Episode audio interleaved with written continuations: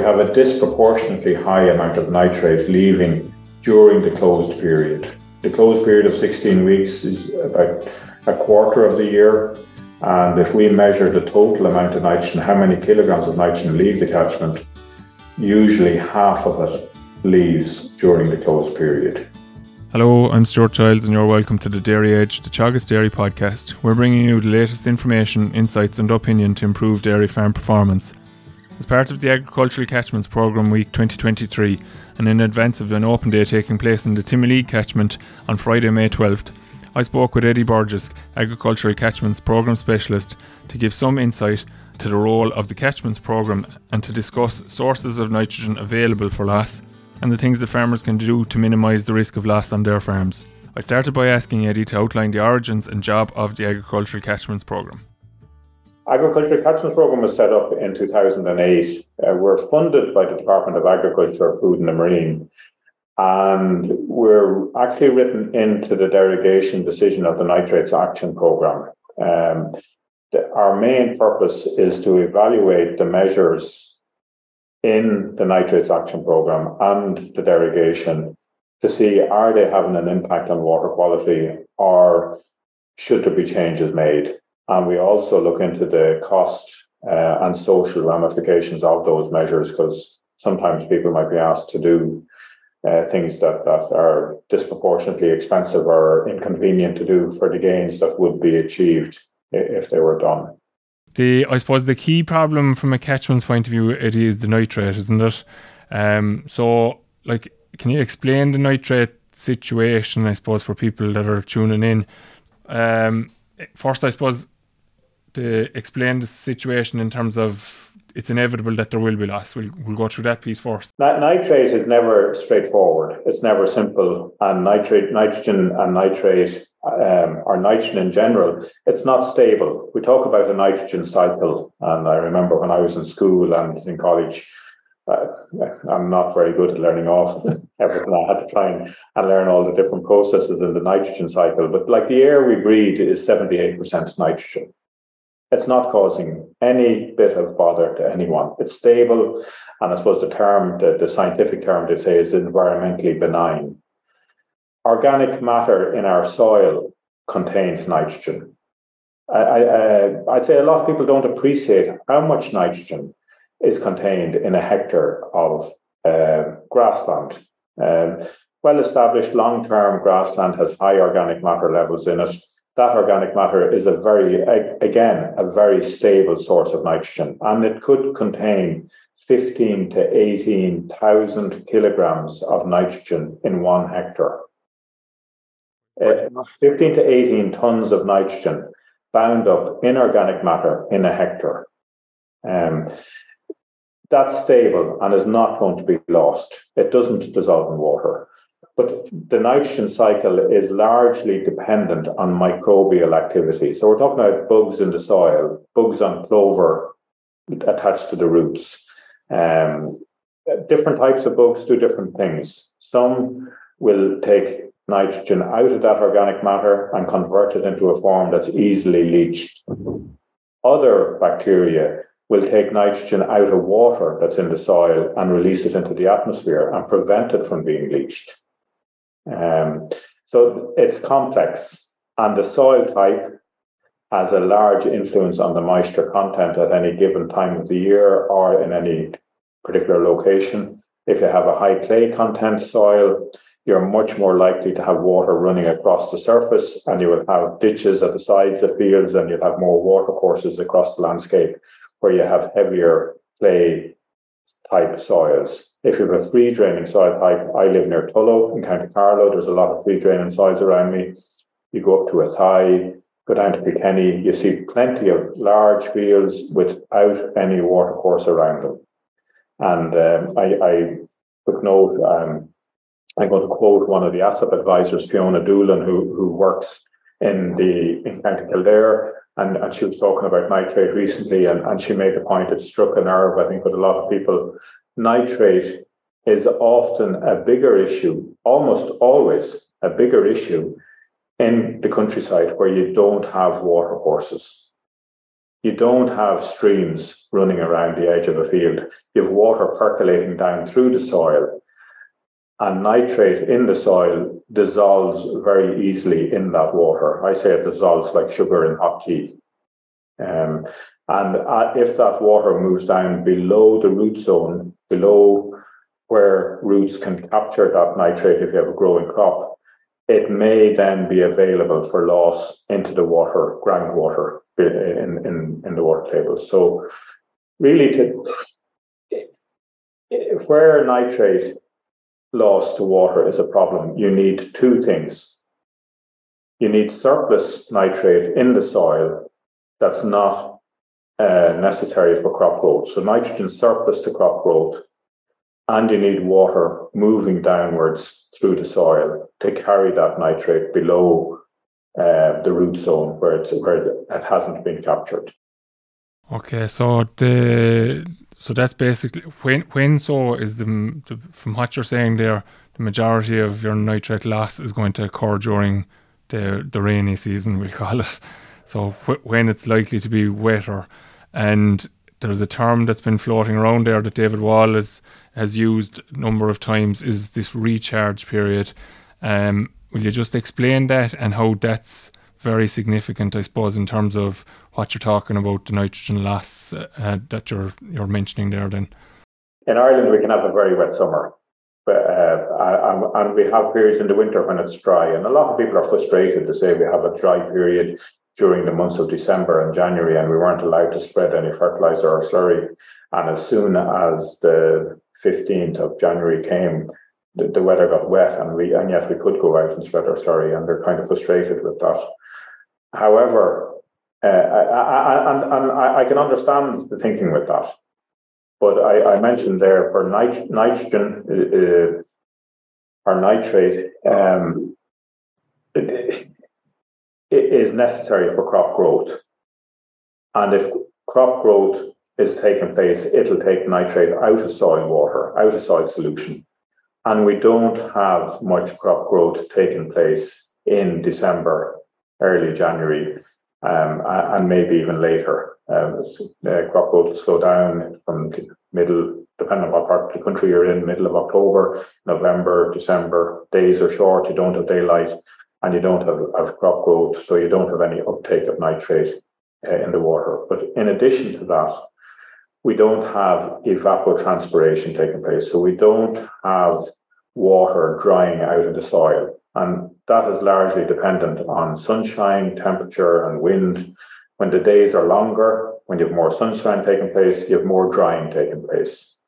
And evapotranspiration rates uh, at this time of the year could be four millimeters per day if there was water in the soil, you could have, and, and you had plenty of crop growth, the growing plant will suck that water out of the soil, release it uh, as vapor into the atmosphere, and it could suck four millimeters of water out of the soil. So, generally speaking, from the months of April until end of September, well, August, September, um, er, the rates of evapotranspiration exceed the amount of rainfall, and soils dry out and the water table in the soil will get lower. Um, I, I don't know, is this a national thing, but around me locally here, people, if they were drilling wells for a water supply, they'd say September is a very good month to do that because the water table is at its lowest at that time. And that's as, as a result of the evapotranspiration that has taken place. It doesn't vary from month to month or from one year to the next like total rainfall amounts will. The recharge period that you mentioned occurs when the evapotranspiration rates drop off in September and October, and the soils begin to get moist again, to begin to wet up. Now, if that happens gradually and soil temperatures are warm and you still have growth, nitrate that's in that soil will be taken up by the growing plants and won't get leached. But say it doesn't happen until late in the year. Say you have a very dry September and October, and all of a sudden it gets very cold, and you have very heavy rainfall. Um, then that rainfall will flush through the soil that is dried out. You don't have much growth taking place, and nitrate that's in the soil at that time is likely to get leached down through the soil below the root zone and into groundwater. And that's what happened in 2018.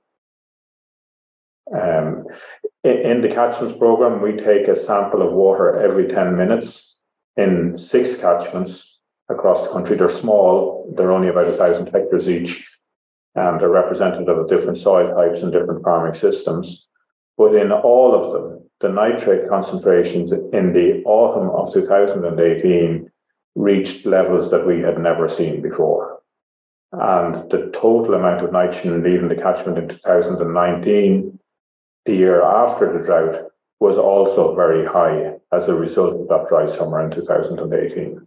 And the contributory factor there, so Eddie, was actually, while we thought it was a good thing at the time, the extension to the slurry spreading and the fertilizer spreading in particular, I suppose, gave us a huge amount. It was a, a nice amount of nitrogen, I suppose, put out at exactly the wrong time of the year in reality, uh, combined in with quite heavy rain or, or heavier rain, I suppose, um, which I suppose going back to your tea analogy there, we put the sugar into the tea, but there was a hole in the bottom of the cup which was falling, going straight to the floor, basically. That, that analogy captures it quite well. So it does, I, I, I, and that is what happened. Um, like, there's no doubt that the dry summer and the climate had an impact on, on nitrate loss, but farm practice needs to be aware of the conditions. Um, people and, and farmers argue for this, and they're correct. They say that we need to be aware of the conditions and we shouldn't be allowed to spread slurry when it's heavy rainfall is forecast. But equally, we shouldn't be spreading chemical nitrogen to solve a drought. If grass growth isn't happening because of water shortage, nitrogen isn't going to fix it. Now, it's easy for me to say that. There was a fodder shortage then, and I think in hindsight, people might people that weren't directly affected might easily forget how significant the problems were and how how like we were importing hay from France. It, it, it, it's hard to believe at, at, this stage, and people were desperate to try and get anything to to improve the situation. And it's understandable that people put out nitrogen in the hope that rain would come soon afterwards, and we would have had a flush of growth. We did get a burst of growth, but but not enough to capture all the nitrogen that was in the soil. Uh, some of it was applied as chemical fertilizer, but a lot of it was nitrogen that had mineralized from that organic matter during the year when soils had aerated and dried out. Um, um, it was also available to be leached when the heavy rainfalls came. Yeah, and I suppose, I suppose it, it's important to point out too, Eddie. Like, I mean, I think we're both very conscious that we not want to be overly negative here. We're just trying to point out the realities of the scenario too. But like we have learned a huge amount from that drought in 2018 as an as an advisory body, I would say, and I suppose even like from from the people working on the catchments program with you, we would have learned a lot from that incident, I suppose. And we saw last year that when okay, different different year, different scenario, but kind of similar but different, that farmers actually didn't spread a huge amount of nitrogen in September when the weather was after changing in their favour because they were conscious that there was this background nitrogen that was going to suddenly become available and it did actually carry a lot of farms right out and definitely to the start of November when the weather got really bad in a lot of parts of the country and things stock went in very quick as a result of it but there was actually relatively good levels of grass growing off of very little chemical nitrogen input subsequently. So, to be fair, we probably have learnt a huge amount. And again, so the price of fertilizer has um, has had an impact as well, and and that's still staying high and is obviously the subject of much debate at the moment when how it's so high relative to some other um, parts of the of the of Europe and so forth. But people are becoming more aware of when to use the nitrogen and when they sh- when they should and shouldn't. So like wh- when so so are we is it all just around the winter are there stages at any stage of the year where we could do this wrong basically so what what what do farmers need to know to make sure that they minimize the losses of nitrogen that are going to come from their patch of ground yeah um, really it I, it, it's not about the total load of nitrogen that goes onto a farm in any given year. It's about avoiding surplus nitrogen in the soil at a time when there is uh, sorry, surplus nitrogen in the soil. When I say surplus, I mean surplus to crop requirements at that particular time. Um, uh, at, at, a time when there's water moving down through the soil. Now, it, it, there will always be nitrate moving down through the soil. And what we're talking about is trying to minimize it, not not eliminate it. It's a, it, it's, it won't be possible to eliminate it. If you're an organic farm or if you had forestry land or you had land that was just lying idle, you will have nitrate loss coming from that soil. Right?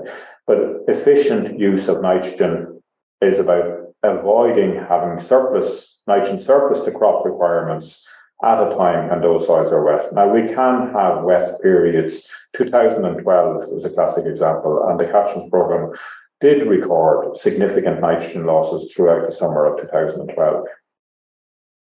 One year and the next, we, we, we will have occasions like that, but in general, nitrate concentrations in the rivers, in, or in our catchments and, and nationally, are higher at times of the year when the water table is higher, when field ditches are carrying water, when land drainage pipes are carrying water. So we're talking about a period from, say, the end of September, um, when the water table begins to, re- to rise and field drains start to flow again. We see the nitrate concentrations beginning to pick up. Um, and they usually are at their highest sometime in December, January, February. And at this time of the year, they're beginning to drop back again, and they will uh, drop back to the lowest amount, lowest concentration, usually in the end of August, first half of September. In the Timoleague catchment, for example, the nitrate concentrations, um, average nitrate concentrations for the last four years have dropped to their lowest level since we started recording in 2022 when the average annual nitrate concentration in Timoleague was just under five milligrams of nitrate per litre, from the highest level, which occurred in 2019 when it was over seven. So that's a good news story to see it dropping year on year. The, the disappointment in that is the target level we're looking for for ecological status under the Water Framework Directive is a figure of 2.6. So the Timoleague catchment is still well above that. But in 2022, at the end of August, our nitrate concentration levels dropped back to a figure of around one milligram of nitrate per litre. Um, and in the, the peak in the winter of 2021, 2022, they, they reached a peak of around seven. They're just, just under seven. So there are times of the year when nitrate concentrations are higher and they usually happen when river the, the rivers are higher when the, there's more water leaving them. So we have a disproportionately high amount of nitrate leaving during the closed period. The, the closed period of 16 weeks is about a quarter of the year. And if we measure the total amount of nitrogen, how many kilograms of nitrogen leave the catchment, usually half of it leaves during the closed period.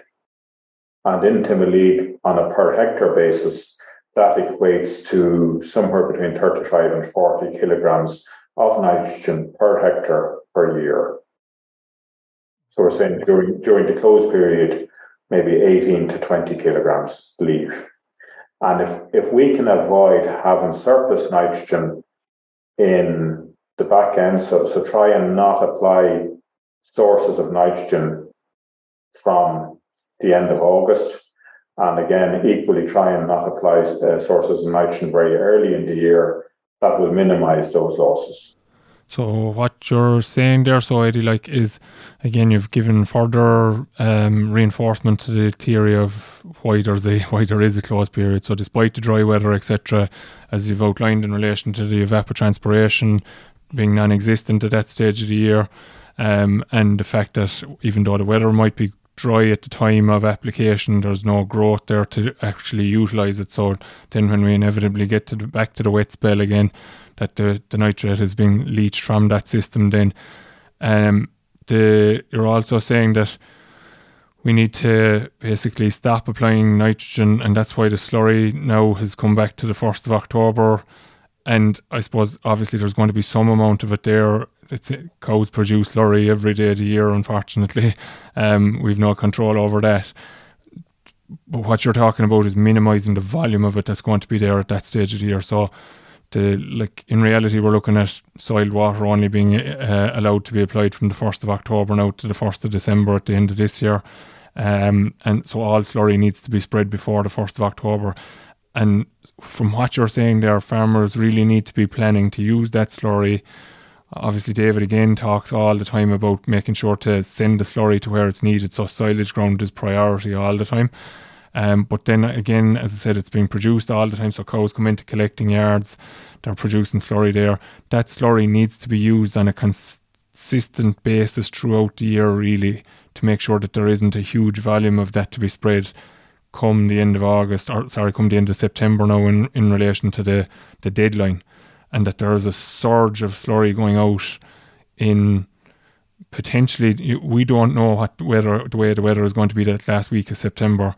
So we need to have it gone. Obviously, again, you mentioned 2012, and that would have been a year where there was major problems trying to travel with slurry during the summer.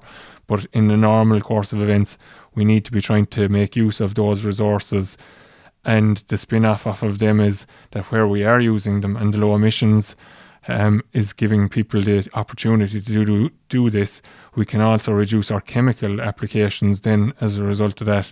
So, it, are, are, those actions are like oh, while they're new enough, I suppose, in in some extent, to some extent, are they beginning to contribute to the 4.95 figure that you saw this year in, in Timoleague? Like, is the are are the actions beginning to start to come true, and have we given them enough time to actually do what they need to do yet?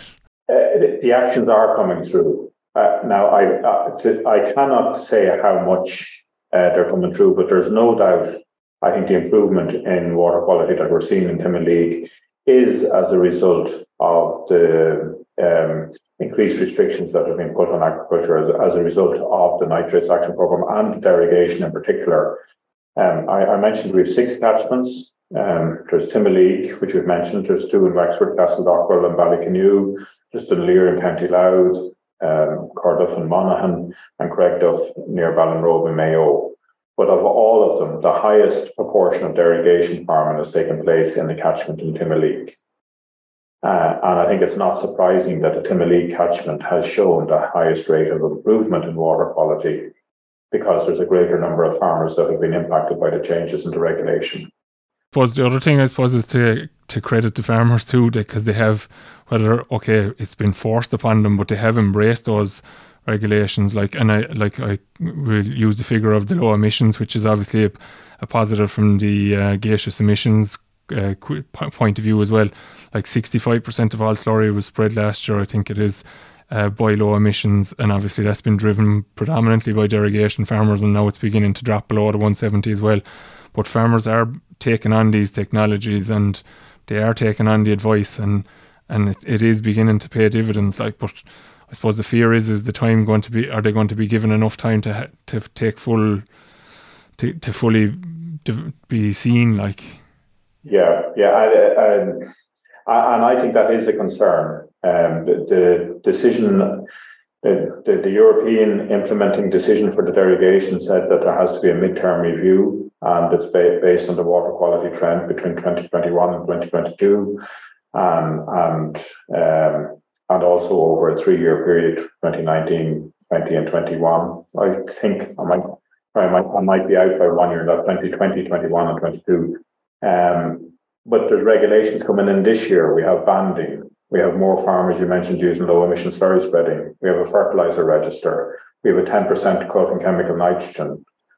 We may have another 5% cut in chemical nitrogen next year. Um, none of those measures have been picked up in any monitoring of water quality at this stage. Uh, we may be beginning to see it in the catchments program because we're monitoring every 10 minutes, but we haven't analysed the data this year from that. So it, it takes time the um, reporting on water quality from the catchments unit that feeds into the water quality in Ireland report that goes to Brussels um, averages water quality over a three year period. So it takes time for those actions, first of all, to be implemented. It takes time for water to percolate through the soil and get into the stream so, some some of the water that we monitor fell as rainfall last week, but some of it fell out of the sky ten years ago, and is reflective of the farming practice that took place then. So there is a lag uh, in in the chemistry in the water to reflect farm practice, and that's dependent on the geology and soil type that you're in. In some places, it might be a year, in other places, it could be five years, and that's an average. Um, uh, and then there is a lag in reporting because the water quality samples, um, are, it takes time to, to, go out and take the samples and compile them and put them together nationally. So the water quality results that we know now are probably more reflective of what happened four and five years ago than what happened in 2022. And there's more regulations that have come in now in 2023. So I, I, I think it's um, a very valid point that you make that there is concern that we don't and haven't given enough time to see the improvements taking place. And that's why I think it's encouraging to see this trend in Timoleague that has happened over the last four years. Having said that, the ACP were loud and clear saying that the high nitrate levels in 2018 and 19 were as a result of the dry summer. And we can't sit back now and say that the improvement in water quality is purely as a result of farm practice. We have had a change in weather since then. We haven't had the exact same weather conditions. It, it's a combination. I've always said that nitrate loss is complex um, and it's a combination of farm practice, soil type, and weather. I fully accept what you're saying in terms of the 2018, we can't say that everything from 2018, the drop from 2018 to 2022 is farm practice, but there is quite a significant element of farm practice in there at the same time. Oh, there's no doubt about that. Because there has been huge investment. Farmers have invested in low emission slurry spreading. Farmers are investing in slurry storage. Um, and, and farm and so on, like uh, uh, uh, grass budgeting training, environmental training for farmers and derogation, um, the uh, grass predictive growth model that's coming out in Moorepark to, to tailor fertilizer advice to it. And then there, there's more inspections taking place. Derogation farmers have 10% inspections now as opposed to 5%. The Department of Housing are going to start doing inspections. There's more focus. There's an ASSAP program has come out with advice tailored, given specific advice for farmers according to their soil type and farming conditions. And, and that has been hugely supported by the dairy industry and by Teagasc. Uh, they're all having an impact. There's a tax incentive scheme for farm buildings now where, where buildings can be depreciated quicker they're all having results and will continue to have benefits and results taking place. So, so Eddie, I suppose, just to sum it up. So, um, and just I suppose before we do go down that route, um, it's important to point out to people that there's an, actually an open day as part of Agricultural Catchments Week taking place in Timoleague uh, on Friday, uh, the 12th of May, and uh, that's starting at 11 a.m. If people want to go down and see what I suppose see in reality what you've just been talking about there, but I suppose the key for, for you, what are the three key elements from a farmer's perspective to continue to do over the next, uh, what do we say, to continue to do, full stop, I suppose we better leave it at that, uh, to continue the downward trend that you've shown there from the Timoleague for catchment, for their own catchment, where, wherever it may be in the country? Well, well, there's no silver bullet. There's no single silver thing that's going to uh, instantly um, solve nitrate loss issues, and it's something we're going to continue continuously have to work with. And it, I, I don't have anything new or fancy to it. Really, it's all about good nutrient management. I think there's still significant scope for improved management of organic manures. Organic manures contain nitrogen, phosphorus, and potash um, but good management of them is talking about putting them on at the right time. And the timing is key for nitrate loss. So they should be put on at a time that will match crop growth. So we don't have surplus nitrate above what a crop uh, will need for growing. They should be put on in the right place. There invariably I'm talking about matching the potash and phosphorus um, requirements in the soil on soil results usually silage ground because slurry, cattle slurry in particular is a good source of potash. Um, and silage ground usually is low in potash with, with the crops being removed. Uh, they should be put on with the right application method. Using low emission slurry techniques will in, improve the nitrogen um, uh, um, efficiency from the slurry that has been applied um, and at the correct rate. To sum it up, is it just be- better management of all nutrients the farmers have? Um, is is the solution for them in reality? Is it? Yes, I'm, a, I'm feel like I'm giving you a very boring answer to that, Stuart. But but but but it does work, um, and it will minimise losses, um, uh, uh, and will minimise losses without a cut in stocking rate provided they are done at the right time. So we'll leave it at that, Eddie. Thanks for giving us a rundown on, on the catchments program. As I said, I don't think people are very maybe it's there's a lot of work going on in the background there that's feeding into things that actually do impact on people's farming lives, but they may not be aware of it. So thanks for the the insight into the program and. Obviously, thanks very much for the advice in relation to what farmers should do. And thanks very much, Eddie. Thanks very much, Jordan. Perhaps we'll, we'll see you or some of your listeners in Timoleague on Friday the 12th. That's all for this week's episode of the Dairy Edge podcast, and my thanks to Eddie Burgess for joining me on this week's show.